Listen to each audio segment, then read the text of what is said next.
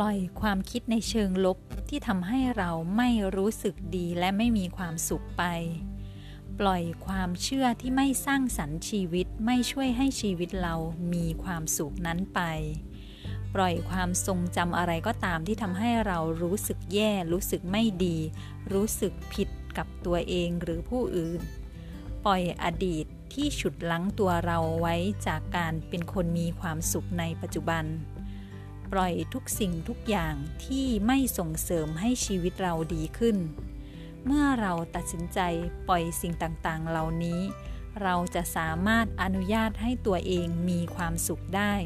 เราจะสามารถอนุญาตให้ตัวเองมีชีวิตที่ดีขึ้นได้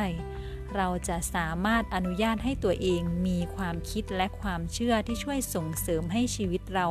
เป็นชีวิตที่ดีและมีความสุขมากขึ้นได้ หลายครั้งสิ่งที่เรา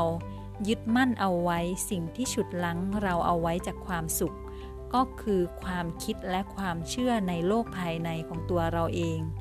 แต่เราไม่รู้ เราไม่รู้ว่าเราไม่รู้อะไร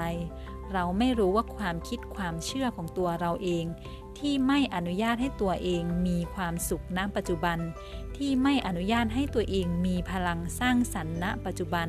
ที่ไม่อนุญาตให้ตัวเองมีสติปัญญาในการแก้ไขเรื่องราวต่างๆ ในชีวิตให้เป็นไปในทิศทางที่เราต้องการเรานั่นเองที่จะต้องแก้ไขตัวเราเอง เรานั่นเองที่จะต้องปล่อยทุกสิ่งทุกอย่างออกไป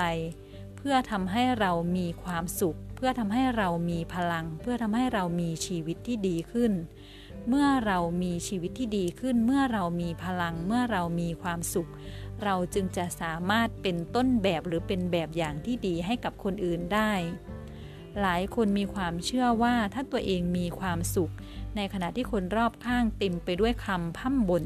เต็มไปด้วยปัญหาและอุปสรรค เต็มไปด้วยการใช้ชีวิตที่ทุกข์ยากลำบากอย่างแสนสาหัส นั่นจะเป็นการเห็นแก่ตัว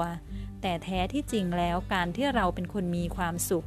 เราจะเป็นต้นแบบเราจะเป็นแรงบันดาลใจที่ดีที่ทำให้คนรอบๆข้างของเรา อยากจะพัฒนาชีวิต อยากจะพัฒนาความคิด อยากจะพัฒนาความเชื่อ เพื่อให้มีชีวิตที่ดีขึ้นและมีความสุขมากขึ้นได้ เช่นเดียวกับเราต่างหาก